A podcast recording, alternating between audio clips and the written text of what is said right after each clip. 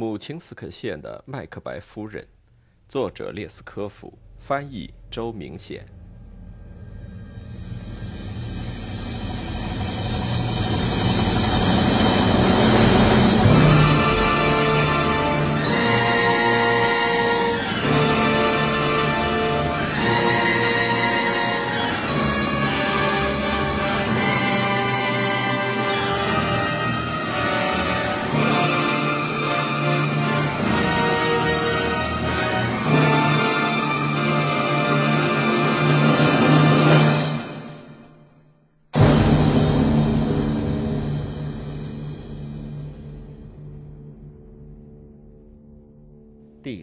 章，这场可怕的骚动是这样引起来的。原来卡捷琳娜·利沃夫娜住的地方虽说是个县城，倒也称得上是个相当大的工业城市。在十二大节日前夕，全城各个教堂都在举行彻夜祈祷仪式，参加的人真是不计其数。尤其是在隔天规定要安放供桌的那个教堂里。更是连教堂的围墙也挤得水泄不通。这个教堂里通常还有商界小伙子们组成的唱诗班来唱赞美诗，担任特别指挥的是个业余歌唱家。我们这里的老百姓都很虔诚，对于上教堂做礼拜很是热心。不过他们倒也相当爱好艺术。教堂的宏伟庄严氛围，以及有风琴伴奏、唱得很和谐的歌声，都成了他们生活中一种高尚纯洁的乐趣。城里几乎有一半人总是跟着唱诗班打转，尤其是一些做生意买卖的和做工的青年人。店里的伙计、学徒、工厂作坊里的工人、匠师，甚至还有东家们自己以及他们的家眷。大家都一起涌到这个教堂来，人人都想听听深沉的男低音唱得如何雄浑有力，嘹亮的男高音唱得如何变化多端。不管是盛夏酷暑，还是三九严寒，不管是站在教堂门前的台阶上，还是站在窗口底下听，都行。伊兹梅洛夫家的房子所在的那个教区所属的教堂里。由于要把圣母迎进神殿，而安放了一张供桌，所以在节日的头一天晚上，也就是上面说到的杀害费加的那段时间里，全城的青年人都聚集在这个教堂里。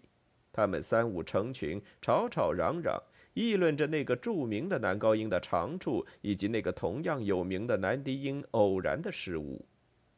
然而，并非所有的人都对声乐方面的问题感兴趣。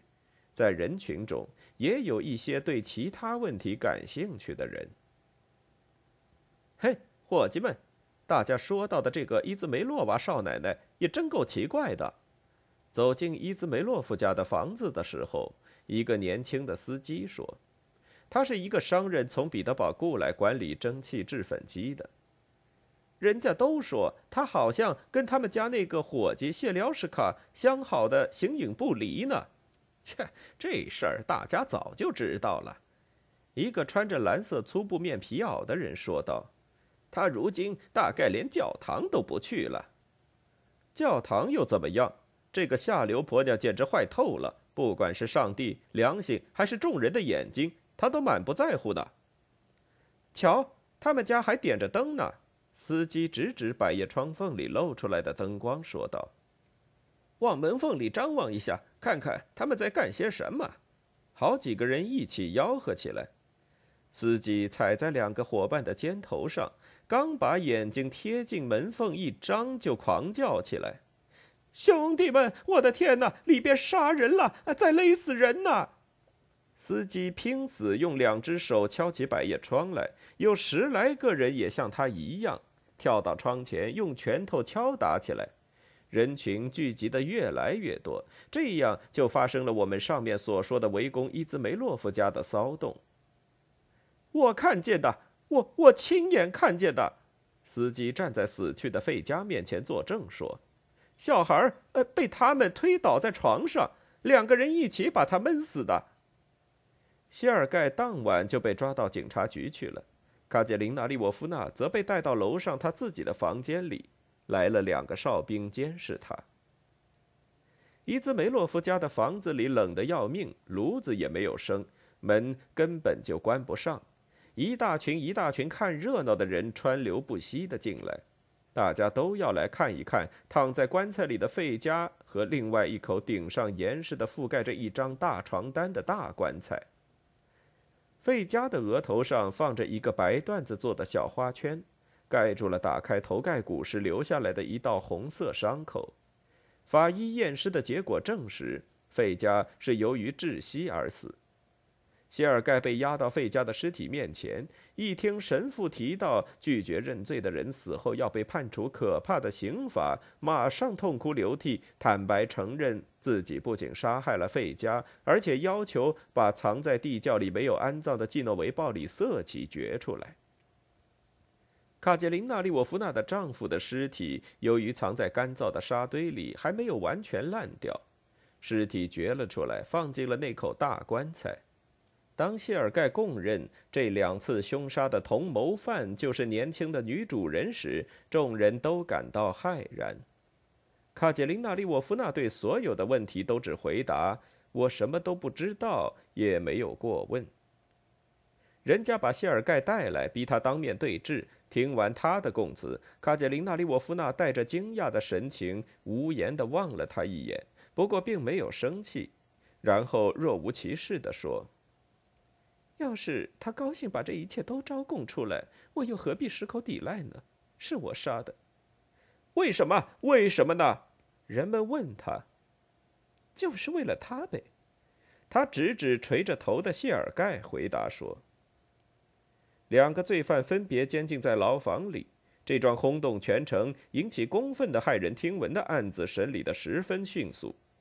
到二月底，刑事法庭宣判。”在本城的商业广场上，当众鞭打谢尔盖和三等商人遗孀卡捷琳娜·利沃夫娜，然后将两人流放去服苦役。三月初，在一个寒气袭人的早晨，执行人打完了判定的鞭数，在卡捷琳娜·利沃夫娜裸露的雪白的背脊上留下了青一道紫一道的血痕，接着又在谢尔盖的肩头打完了他应该挨的一份。然后在他那张漂亮的脸上烙上三点苦役犯的印记。在这段时间里，也不知是什么缘故，谢尔盖博得的公众的同情远比卡捷琳娜·利沃夫娜多。谢尔盖浑身血污，从黑色的行刑台上走下来时跌倒在地，可卡捷琳娜·利沃夫娜呢，却走得轻手轻脚。仅仅竭力不让粗布衬衫和粗糙的犯人穿的长袍贴到他那被打得皮开肉绽的背脊上而已。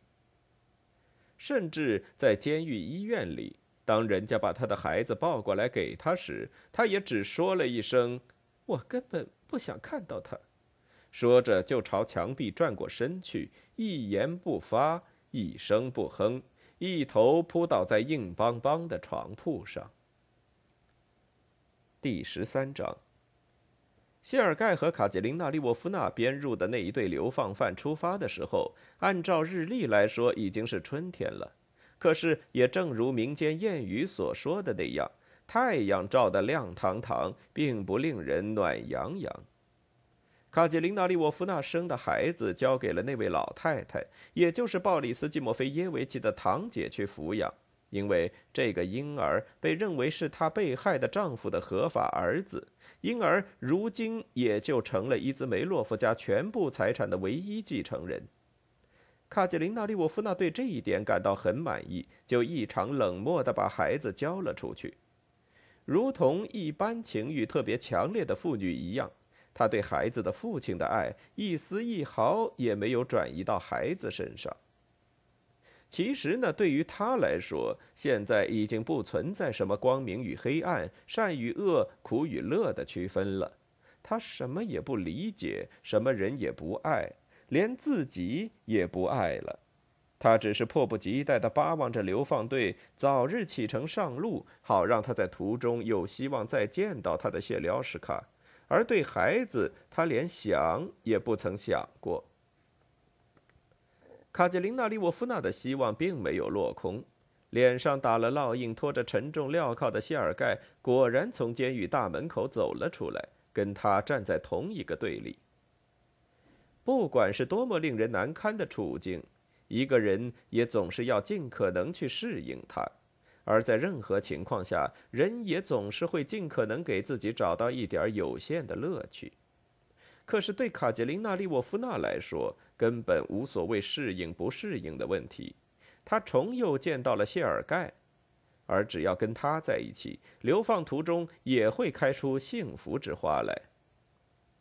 卡捷琳娜·利沃夫娜在她的花粗布口袋里并没有放多少值钱东西，现款就更少了。为了一路上能跟谢尔盖并排走在一起，为了晚上能在驿站狭窄的走廊上一个冰冷的角落里跟谢尔盖拥抱着站上一小时，他还没有走到夏诺夫格罗德城，就几乎把所有的财物都分送给沿途驿站的看守人员了。只是卡捷琳娜·利沃夫娜那个脸上打了烙印的情人，不知为什么开始对他不十分温存了。一开始就跟他拌嘴，他舍不得吃，舍不得喝，从他那空空的钱包里掏出二十五个戈比换来的两人幽会的机会，他却根本不放在心上，甚至还不止一次的提出：“你为了要在走廊角落里跟我亲热一阵，就把钱送给管理员。”那还不如把这钱直接送给我花好了。谢廖什克，我一共才给了他二十五戈比呀。卡捷琳娜·利沃夫娜为自己辩白：“二十五戈比就不是钱了。你一路上把二十五戈比银币大量的送人，塞给他们的钱，想必已经不少了吧？”可是谢廖什，这样我们到底可以常常见面呢？得了，说的倒轻巧。经过这场磨难再来相会，还有什么可乐的？我恨得连命都不想要了，还会什么面？可是谢疗舍对我来说都一样，我只要能看到你就行了。简直是胡说八道！谢尔盖回答说。听了这种话，卡捷琳娜·利沃夫娜有时候会把嘴唇咬得出血，有时候她那从不流泪的眼睛里也会在深夜幽会的黑暗中流下恼恨的泪水。不过，他把这一切都忍受了下来，默不作声，希望自我欺骗一下。他们俩就在这种新形成的关系中走到了夏诺夫哥罗德城，在这里，他们这个队与来自莫斯科一线去西伯利亚的一队流放犯汇合到了一起。在这支为数众多、人物庞杂的流放犯队里，有两名十分出色的女犯。其中一个是亚罗斯拉夫尔城来的士兵的老婆费奥娜，这个女人真是妙不可言，身材高大，体态丰盈，有一条乌黑的大辫子，浓密的眼睫毛犹如神秘的头纱遮盖了她那双懒洋洋的褐色眼睛。另外一个则是个金发碧眼的十七岁姑娘，鹅蛋形的面庞，粉嫩的皮肤，小巧的嘴巴。绯红的双颊上闪动着两个酒窝，一绺绺泛金光的浅褐色的全发从犯人扎的粗花布头巾下垂落到额头上。队里的人都叫她索涅特卡。美人费奥娜是个性情随和、懒洋洋的女人，队里的人全都知道她的为人。男人们得到她并不觉得特别高兴，看到她跟别人相好也并不感到伤心。我们的费奥娜大婶是个好信儿的女人，她从来也不亏待任何男人。犯人们都异口同声的笑着说，可是索涅特卡却完全是另一种类型。谈到这个姑娘，大家都说，那简直像条小泥鳅，就在你手边滑来滑去的，可总也抓不到。索涅特卡有她自己的趣味，讲究选择。甚至可以说，选择的相当严格。他要求的激情，并不单单是一盆清炒的红菇，而是要加上辣味、撒上胡椒这类佐料的，也就是给人带来痛苦与牺牲的激情。费奥娜具有俄罗斯人的淳朴性格，她甚至于懒得对来找她的人说一声“滚开”，他就知道一点：她是一个女人。在强盗窝里，在流放犯队里，以及在彼得堡的社会民主公社里，这种女人是最受欢迎的。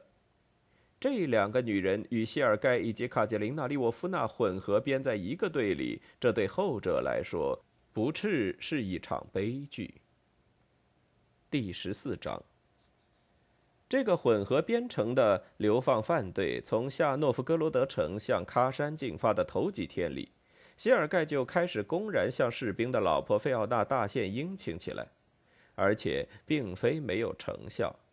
懒洋洋的美人儿由于生性随和，从来也没有使任何人痛苦过。对谢尔盖，他也同样如此。走到第三站或是第四站的时候，卡捷琳娜·利沃夫娜买通了看守，从黄昏起就安排好要与谢廖什卡见面。他躺了下来，可是并没有睡着。他一直等着，以为值班的看守马上就会走进来，悄悄地推推他，低声对他说：“快去吧。”门开过一次，有个女人一下子就钻到走廊里去了。后来又开了一次，又有一个女犯从床上跳起来，跟着带路的人出去。后来终于有人拉了一下卡捷琳娜·利沃夫娜盖在身上的长袍子，这个年轻妇女飞快地从被犯人的身体摩擦的溜光的铺位上跳下来，把长袍往肩上一披，推了推站在她面前的带路人。卡捷琳娜·利沃夫娜顺着走廊走过去的时候，一下子就撞上了不知是两队还是三队人，他们都挤在一盏封了口的昏暗的油灯下某个地方，远远望过去，简直就看不出来。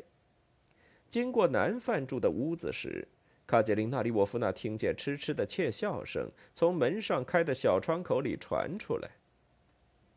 瞧，那儿还在打情骂俏呢。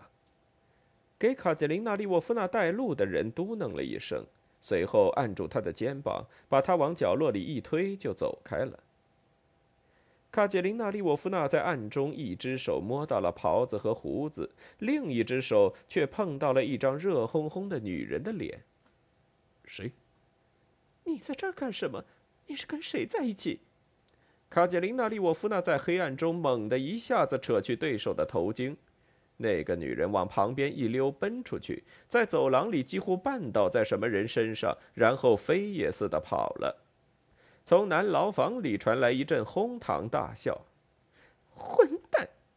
卡捷琳娜·利沃夫娜低声说了一句，用她从谢尔盖新镶好的头上扯下来的头巾梢朝着他的脸抽了一下。谢尔盖本想还手，可是卡捷琳娜·利沃夫娜一下子就轻巧地掠过走廊，朝自己的房门跑去。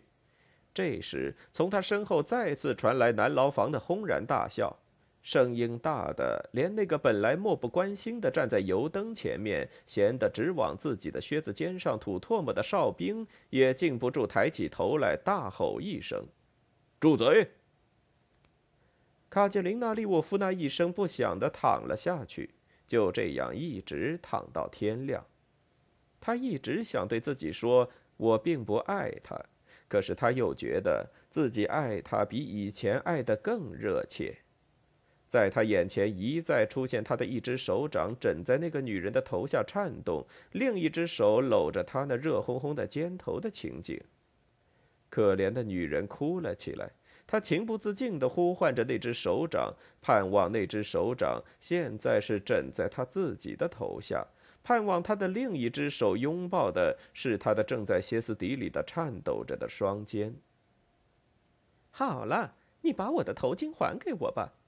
早上士兵的老婆费奥娜叫醒他说：“这么说，是你，还给我吧，劳你驾了。你干嘛要拆散我们？”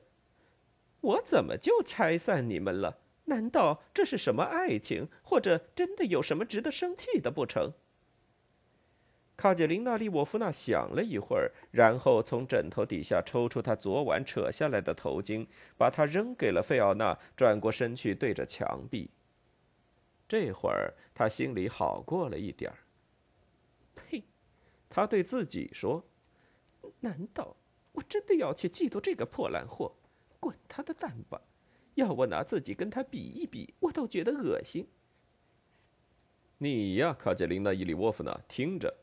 第二天上路的时候，谢尔盖对他说：“你得明白，首先，我对你来说并不是什么季诺维暴里色气。再说，你现在已经不是什么了不起的老板娘了，所以，请你行行好，不要发火。在我们这儿打架是行不通的。卡捷琳娜·利沃夫娜什么也没有回答。有一个星期的光景，他跟谢尔盖没有说过一句话，也没有看过他一眼。他虽然一肚子委屈，不过还是保持了自己的刚强性格，在这场与谢尔盖的首次口角中，不肯首先迈出和解的步子。然而，在卡捷琳娜·利沃夫娜跟谢尔盖赌气的这段时间里，谢尔盖却开始跟那个白白嫩嫩的索涅特卡搭讪，并挑起情来。一会儿带着特别的敬意向他行礼，一会儿满脸堆笑。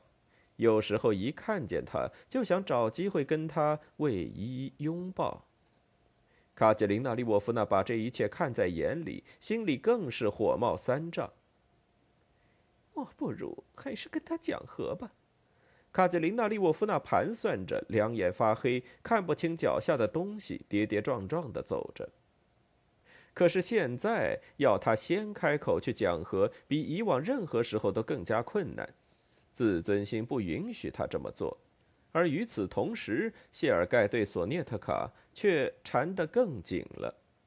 这时，大家都感觉到这个一向难以接近、活像条泥鳅在手边划来划去、始终搞不到手的索涅特卡，不知怎么忽然也好像变得驯服起来。你看，你还抱怨我呢。有一次，菲奥娜对卡捷琳娜·利沃夫娜说。我有什么对你不起的呢？有过这么一回事儿，过去就算完了。可是对索涅特卡，你倒是得留点神才好。让自尊心见鬼去吧！一定要跟他讲和。卡捷琳娜·利沃夫娜决心讲和了。她现在考虑的只是如何把这件事做得巧妙一点儿。结果是谢尔盖自己来帮他摆脱了这个困境。伊利沃夫娜。在途中休息的时候，他叫了他一声：“今天晚上你到我这儿来，有点事儿商量。”卡捷琳娜·利沃夫娜没有吭声。怎么了？也许还在生我的气，不肯来吗？卡捷琳娜·利沃夫娜还是一句话不说。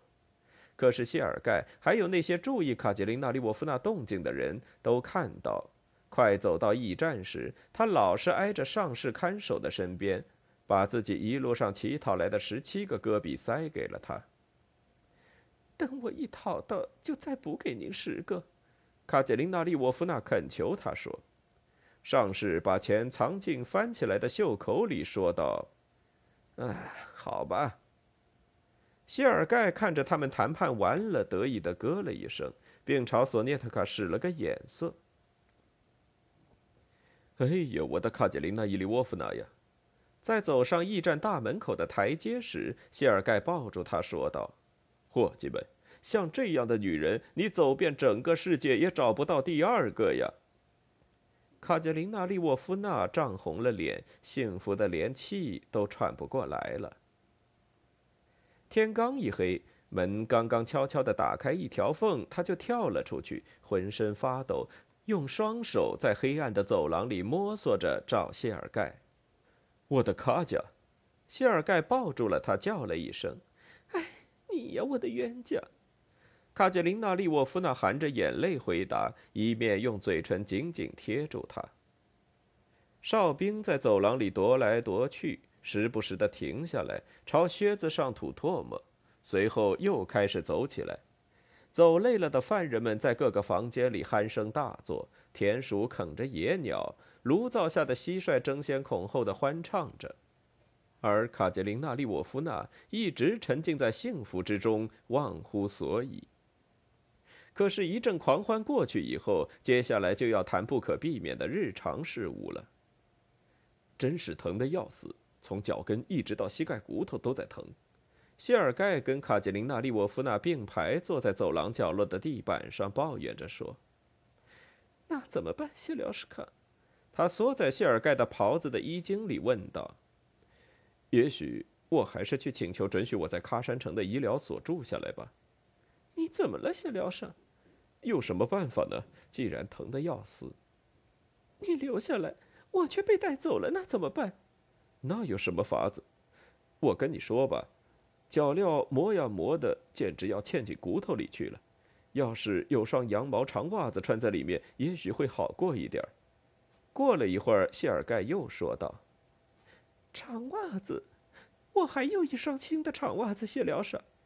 是吗？那真的太好了。”卡捷琳娜·利沃夫娜二话没说，一下子钻到自己房间里，在床铺上把小手提包乱翻了一阵，马上又急急忙忙地跑到谢尔盖跟前，手里拿着一双波尔霍夫城出品的厚厚的蓝色羊毛袜子，两边还织有鲜艳的羽状花纹。这样一来，往后就好过了。谢尔盖跟卡捷琳娜·利沃夫娜告别时说道。他收下了他最后的一双袜子。卡捷琳娜·利沃夫娜满心欢喜回到自己的铺位上，一下子就沉沉入睡了。他没有听到，在他回到房间以后，索涅特卡却来到了走廊里，直到天快亮的时候，他才悄悄地从那里返回来。这件事发生在到达喀山城还差两站的时候。